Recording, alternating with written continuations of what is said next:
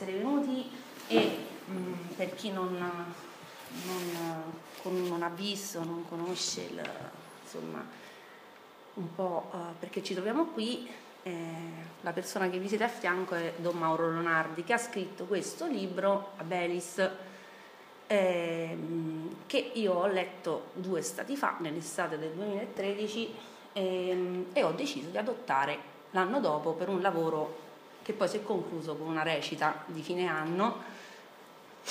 Gli attori sono laggiù. e, e mh, mm, diciamo perché ehm, tutto è nato da un lavoro appunto molto impegnativo, è durato tutto un anno scolastico e ehm, dall'incontro abbastanza imprevisto per la verità con un romanzo fantasy che però poi insomma mi sono accorta che eh, insomma, eh, immerge molto nella realtà eh, su domande abbastanza importanti su di noi e sulla vita eh, che poi noi abbiamo trasformato con un lungo faticoso lavoro in un copione teatrale che poi magari insomma, si può vedere ma insomma ecco. Alla fine abbiamo fatto una bella rappresentazione di fine anno eh, in cui ci siamo anche molto divertiti. Io avevo detto sarebbe, che sarebbe venuto l'autore, però poi purtroppo non è stato possibile, però siccome bisogna mantenere le promesse e sono persona, eccoci qui. Eh, e quindi mh, questa è la foto di fine anno con la collega che mi ha aiutato, eh, la professoressa Salzillo e tutti gli altri che insomma sono stati indispensabili. E, allora, eh, perché questo testo, cioè tra i tanti che nell'estate leggono per per vedere l'anno dopo cosa ehm, somministrare, eh, ho letto Abelis e eh, all'interno del progetto Lettura Viva che noi facciamo eh, c'è la, ehm, diciamo, l'intento di avvicinare i ragazzi con autori contemporanei, avvicinare i ragazzi alla lettura. Il fantasy piace molto e quindi ho detto ok, partiamo. La trama è, è, un classico fantasy ambientazione medievale, quindi ehm, è il protagonista un bambino eh, che viene catturato da un crudelissimo re eh, che ha eh, insomma, organizzato una dittatura vera e propria nel paese di Arileva e rapisce questo bambino perché eh, questo bambino ha dei poteri magici come il papà che è il re Blenenort eh, in questo scenario di questo castello operano questi cavalieri che però sono cavalieri molto particolari perché la pelle è stata sostituita del tutto dalla, dalla corazza, dall'armatura. Eh, perché è stato inventato tutto questo sistema? Perché eh, la convinzione di questo ciambellano è che ehm, i draghi, che popolano ovviamente tutti i fantasy, siano i nemici assoluti, il male assoluto da estirpare, da cui protegge assolutamente la, eh, la popolazione. Non tutti però sono d'accordo con questa idea perché infatti la protagonista, diciamo così, femminile, la mamma di, di Abelis Lutet, dice no, i draghi non sono mostri, sono animali qualsiasi con cui si può imparare a convivere perché amare e decidere di esistere. Adesso poi vedremo un po' il senso di questa frase, poi insomma l'autore ci aiuterà. e, ehm, diciamo, mm, il mio tentativo a questo punto è stato eh, di coniugare questa lettura contemporanea alla letteratura che i, i, miei fanciulli sanno che è il mio pallino e alla storia. E allora bisognava trovare un po' eh, dei temi da collegare, appunto, no? E ce n'erano diversi.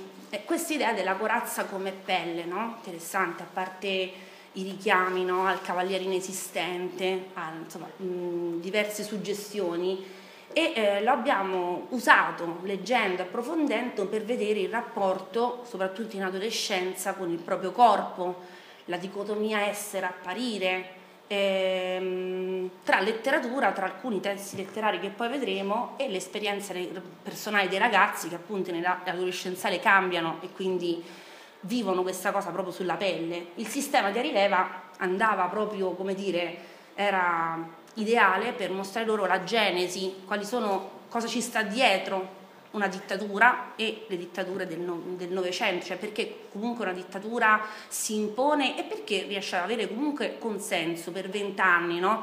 uh, per, per diverso tempo, come fa a reggersi una dittatura, su quali diciamo, chiavi lavora. l'assenza della memoria e l'importanza della memoria a livello individuale, sociale e storico, perché questi cavalieri con l'armatura dimenticano totalmente che erano prima uomini. Da questo insomma, abbiamo fatto un bel lavoro sulla memoria, non solo la giornata della memoria, ma sul valore della memoria proprio, no? cioè, eh, fino ad arrivare a dire siamo esseri di relazione, senza relazione non, sia, non sappiamo neanche come ci chiamiamo, cioè nome e cognome proprio. Cioè, e, ehm, e, poi l'importanza della parola e dell'amicizia eh, per arrivare a dire che la comunicazione è una responsabilità e crea unità. Dunque poi il prodotto è stato appunto un lavoro teatrale e devo dire che proprio si è vista questa collaborazione fino in fondo e, um, devo, veramente faccio insomma, i complimenti postumi a questi ragazzi, ormai stanno alle superiori perché sono stati veramente bravi, hanno collaborato veramente tanto, visto che ci sono almeno alcuni di loro. Ehm, allora, appunto, il, um, la mia idea era di leggervi proprio alcuni passi, naturalmente ho preso dei passi significativi e vedere come questi temi che vi ho detto prima emergevano proprio nettamente, insomma, no? Il corpo e la sua assenza, essere, apparire. Questo è un pezzo che vede parlare Lutet, che è la protagonista femminile del, del romanzo. Il vento batte sulle tegole del tetto, Lutet, so, Lutet sogna e non sogna, chiusa dentro un'inflessibile prigione invisibile che le ruba, persino il dolore. Questa sera, bimbo mio, chi ti accarezza? Abelis percorre la mia stessa strada di dieci anni fa, mio figlio sulla mia stessa strada, occhi, occhi, occhi di servi sulla piccola Lutet. Lutet ricorda, occhi, occhi, ricorda scoiattoli i rami dei boschi, ricorda segreti antichi, dieci anni e mezzo, ricorda che la vendono, la comprano, lei che voglia di fuggire, che voglia di morire, che voglia di scappare, una bestolina timida e tutt'occhi, senza corpo, se possibile, per favore. Passano gli anni nel gineceo del re, Tutte abbandonano Lutet, che cresce da sola. Lutet sente le fronde che le promettono una specie di nuovo silenzio, che è come il declinare dell'infame e dell'onta, sommessa e sottile. Adesso è meglio restare silenti, dentro la pozza, acqua cheta che mi pulisce. Ma la donna non è una pignatta, fuori mela, miele e dentro vergogna. Eh, come vediamo c'è eh, la riflessione di questa donna no? che eh, preferisce chiudersi nel silenzio eh, per mantenersi eh, pura, no? e, il fuori è un fuori orribile, no? e, um, un confronto è venuto subito questo essere apparire, questo dentro fuori uh, con l'ultimo canto di Saffo che ha come protagonista ancora una volta una donna che parla di sé.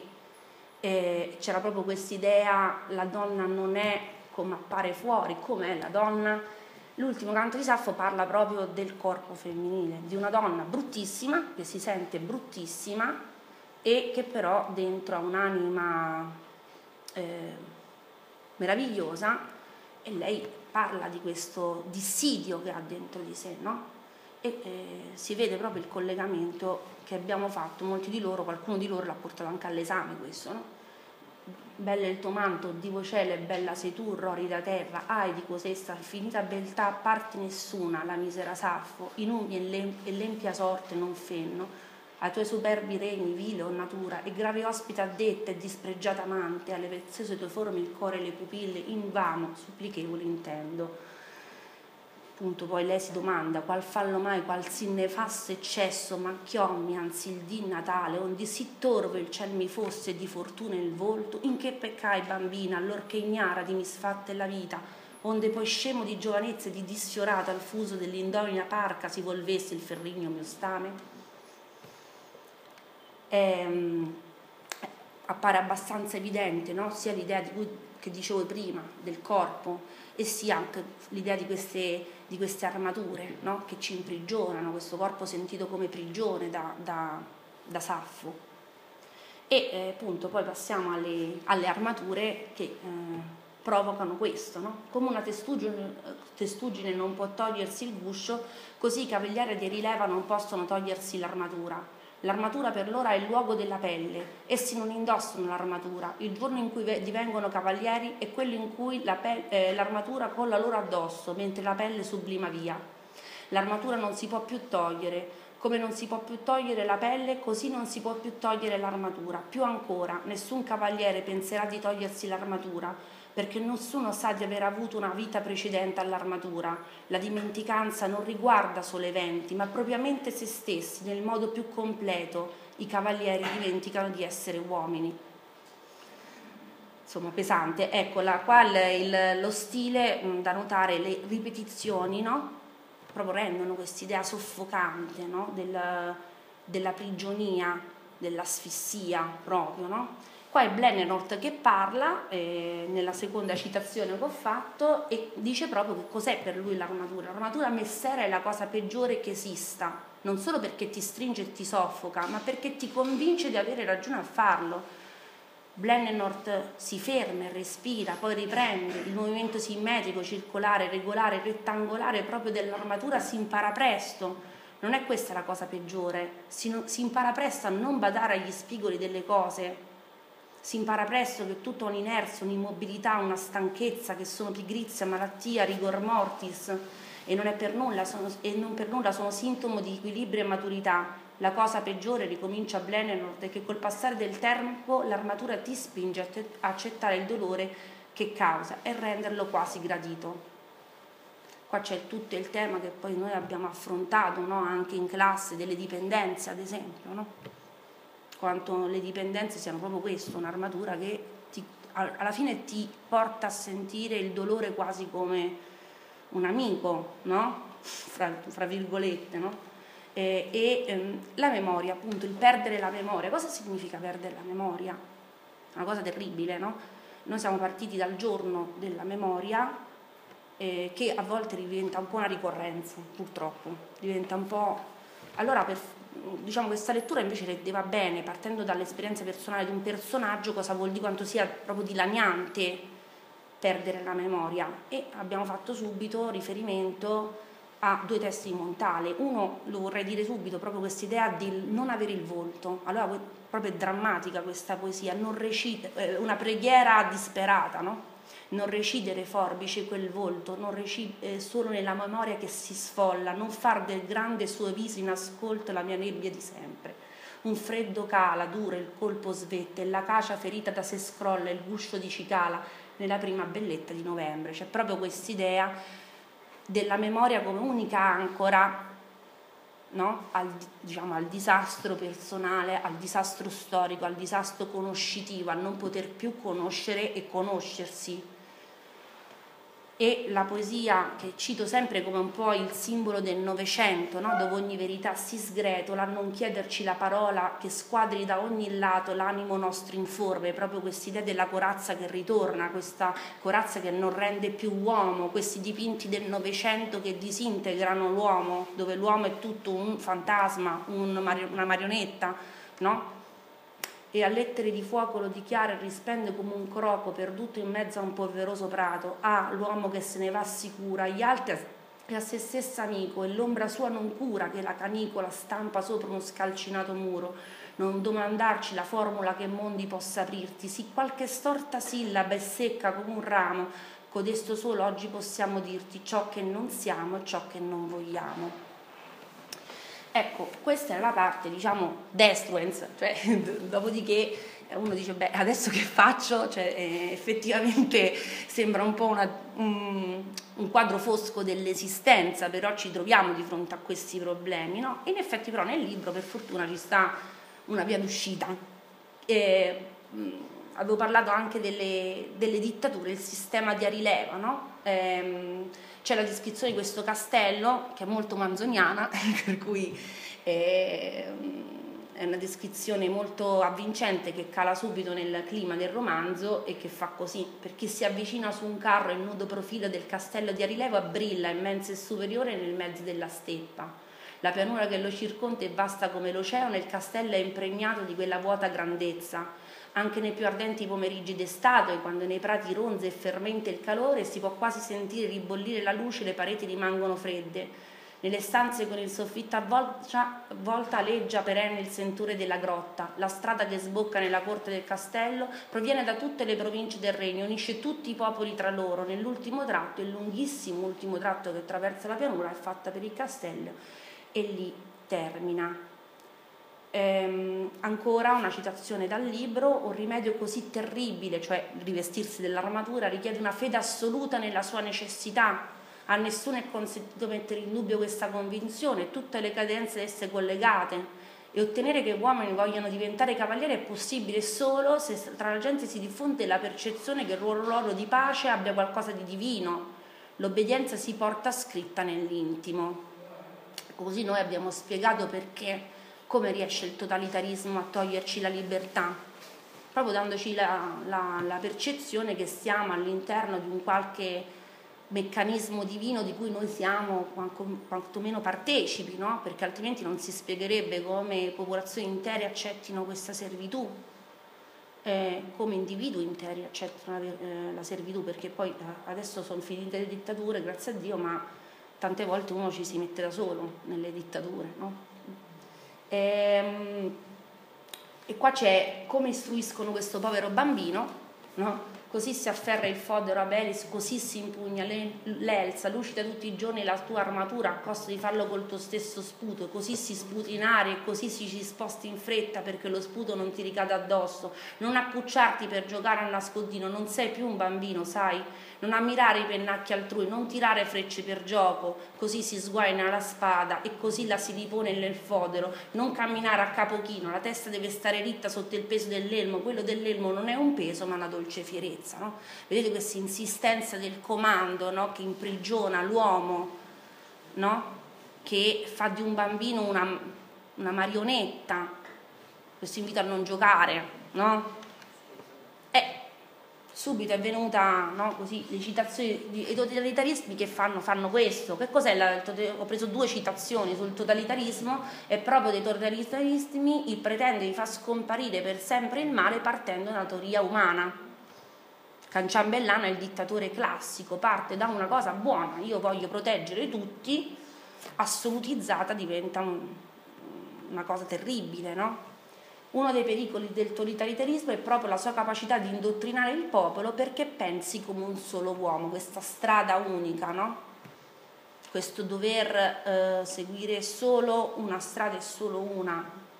E poi ci sono dei principi fondamentali della Costituzione che invece ci fanno vedere l'aria, no? cioè, eh, la Repubblica riconosce e garantisce i diritti inviolabili dell'uomo, sia come singolo sia nelle formazioni sociali, dove si svolge la sua personalità, la, richiede l'adempimento di doveri inderogabili.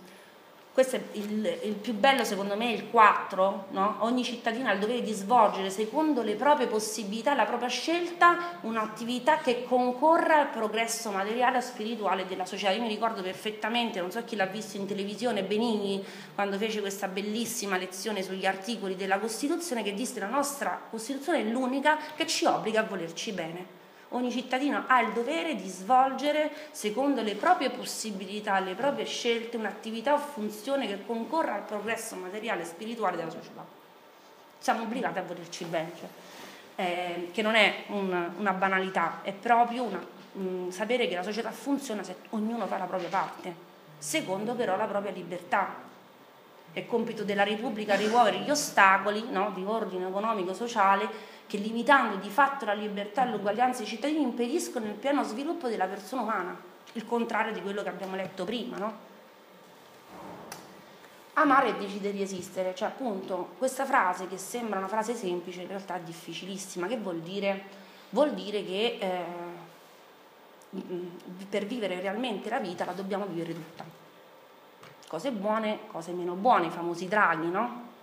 Che scappare dai draghi significa scappare dalla vita e mettersi nei castelli e nelle armature.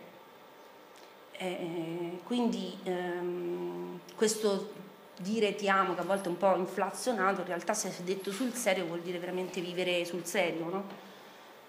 Ehm, ancora cito un pezzo del romanzo che eh, mi mi piace molto, il re, il re, si innamora, diversi gli occhi del re da quelli di Ciambellano e delle bavose, gli occhi del re si affacciano sul più bel panorama Lutet, il belvedere dell'amore, il re Lutet, due nuvole di piuma, un'inutile luna di mezzogiorno, dicono a corte, forse non è superflua la luna a mezzogiorno, sussurra tra sé e messere, forse uno spettacolo incantevole da non disturbare. In una società no, molto utilitaristica, molto do ut des, ok, eh, questo lo faccio ma cosa ottengo, secondo me questa cosa è molto importante, no? ci sono cose essenziali che sono inutili. Ehm, e che uno deve considerare eh, per questi ragazzi ehm, lavorare insieme, fare loro le maschere che uno eh, può dire vabbè però è stato veramente essenziale, no? È stata un'esperienza per loro molto bella. E appunto amare e raccogliere tutta la realtà e ci rispondono due poeti atei, mi piace questa cosa che eh, dove eh, questo è proprio la dimostrazione che non è una cosa, come dire, è proprio una cosa umana questa, dell'amore che sconfigge anche la malattia e la morte. La prima che ho scelto è una poesia che è Montale, che poi so chi lo sa, ma ne ha combinati di tutti i colori alla povera moglie, eh, non è stato certo il marito esemplare, però gli dedica questa poesia che proprio alla luce di questa vita così tormentata anche con tutti questi errori e con questa malattia gravissima della moglie agli occhi, gli dedica questa poesia qui. Ho sceso dandoti il braccio almeno un milione di scale e ora che non ci sei è il vuoto ad ogni gradino anche così è stato breve il nostro lungo viaggio, il mio dura tuttora, né più mi occorrono le coincidenze, le prenotazioni, le trappole, gli scorni di chi crede che la realtà sia quella che si vede. Ho sceso milioni di scale dandoti il braccio, non già perché con quattro occhi forse si vede di più. Con te le ho scese perché sapevo che di noi due le sole vere pupille, sebbene tanto offuscate, erano le tue.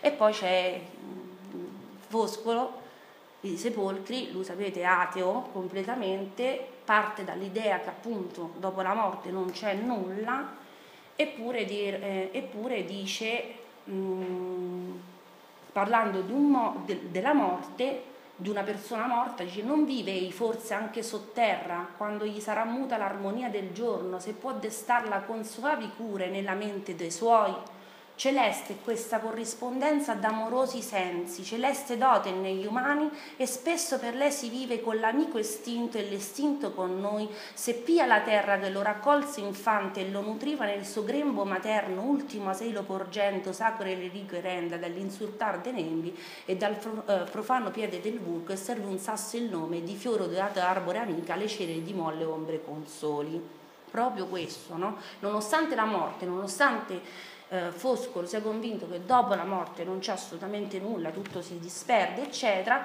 l'unica barriera è proprio questo. Lui la chiama la, la religione delle illusioni, cioè accogliere veramente anche mh, l'evidenza di questa tomba dove non c'è nulla, però c'è tutto è quel coraggio di Lutet che insomma alla fine si immerge in questo liquido delle corazze e riesce, vabbè, poi non vi rovino la sorpresa. allora, in una, una precedente presentazione di questo libro era stato definito, questo libro non da me, per cui l'ho messo tra virgolette, però mi era piaciuta, parabola dell'incongruenza, della, dell'amore che sfugge a ogni corazza, a ogni legge fredda, a ogni fortezza ma che si muove e vive, come la vita vera e come la verità, come un'inutile luna di mezzo, mezzogiorno, appunto, no? Ehm, la necessità della legge di Ciambellano erige fortezze, nemici, ma invece appunto l'amore eh, rispetta l'unicità dell'essere umano. Abelis è un bambino e mi è piaciuta molto questa cosa perché più o meno poteva avere poco meno forse dell'età dei nostri ragazzi e qua in questo libro si insegna che per diventare grandi bisogna tornare bambini e bisogna tornare eh, diciamo innocenti. Ehm, cioè, eh, appunto, bisogna decidere di esistere, non è facile, dicevo prima, perché ti esponi al dolore, all'incomprensione, ai fallimenti, pensavamo a noi a scuola, quante volte entrando in classe, lo dicevo giusto ieri, in seconda, eh, eh, anche a noi insegnanti viene il groppone in gola, dice adesso oggi che mi aspetta? Eh, eh bisogna, bisogna, esistere, bisogna decidere di esistere.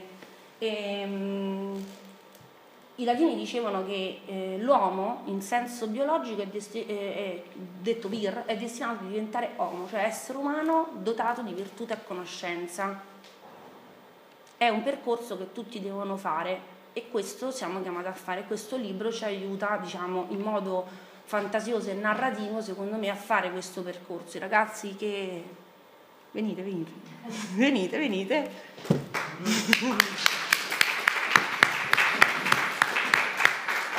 ecco, i ragazzi che vedete sono tra quelli che eh, hanno fatto secondo me questo percorso e mi ha reso particolarmente felice che oggi siano qui e, e ci hanno insegnato molto, mi hanno insegnato molto, quindi ringrazio prima di tutto loro e per quanto mi riguarda io ho finito e darei la parola all'autore e ringraziarmi. Grazie ragazzi.